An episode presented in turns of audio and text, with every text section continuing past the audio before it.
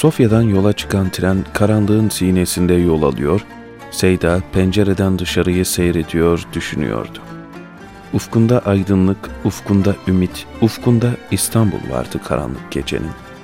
Yolcular yorulmuş, bazıları uykuya, bazıları hayale dalmıştı. Birinci mevkinin orta yaşlı yolcusunu hayat treni sarsmıştı. Dünya lüks bir tren gibi yolcularını kalacakları yere taşıyor, insanlar bunu anlamıyor, gidecekleri yerden çok treni düşünüyor, tren sevdasıyla yanıp tutuşuyorlardı.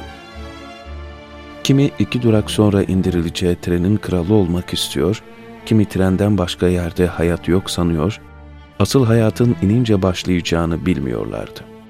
Kavgalar, gürültüler, zulümler insanların bir yolcu ve misafir olduklarını unutmalarından kaynaklanıyordu. Kırkını henüz aşmış adamı tren sarsıyordu. Acizdi yollarda insan, yollarda kimsesiz. Yalnızlık konuşuyordu pencerelerden. Gariplik uğulduyordu. Giderken insan tutunacak, kopmayacak, ayrılmayacak bir şey arıyordu. Ayrılıklara dayanamayan insan yüreği yollarda ağlıyordu. İçin için, kendince, kendi diliyle. Onu sadece herkesin kendisi anlıyordu. Dile getiremiyor, anlatamıyor ama anlıyordu. Yolculuk bir ses duyuruyordu insana. İçinin derinliklerinden bir yerden bir şey. Sanki perdenin ötesinden sızıntı vardı. Sanki bir gerçek o anda hatırlanmaktaydı. Damaklarda eskilerden kalan tat bir kez daha yakmaktaydı yüreği.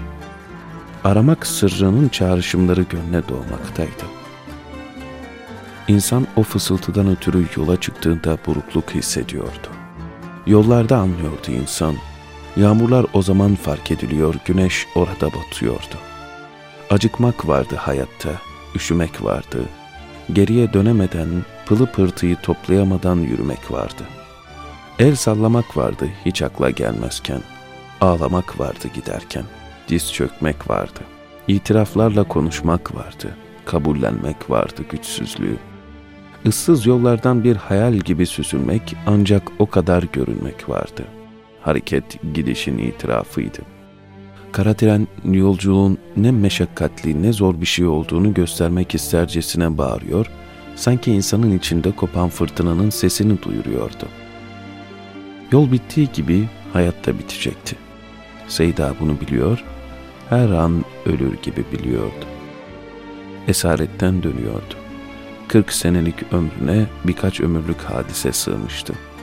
20 senede tahsil edilecek ilmi 3 senede tahsil eden birisi için bu hal elbette normaldi.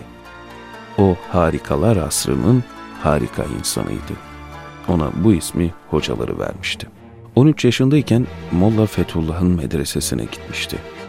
Zekasını ve hafızasını ölçmek için Molla Fethullah onu imtihan etmiş, sorduğu her sorunun cevabını almış.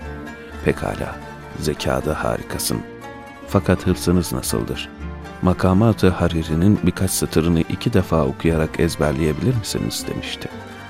Karşısındaki gençte hiçbir endişe ve tereddüt emharesi olmamıştı.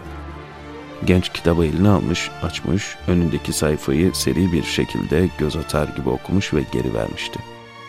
Koca sayfayı ezberlemesi için o kadarı yetmişti.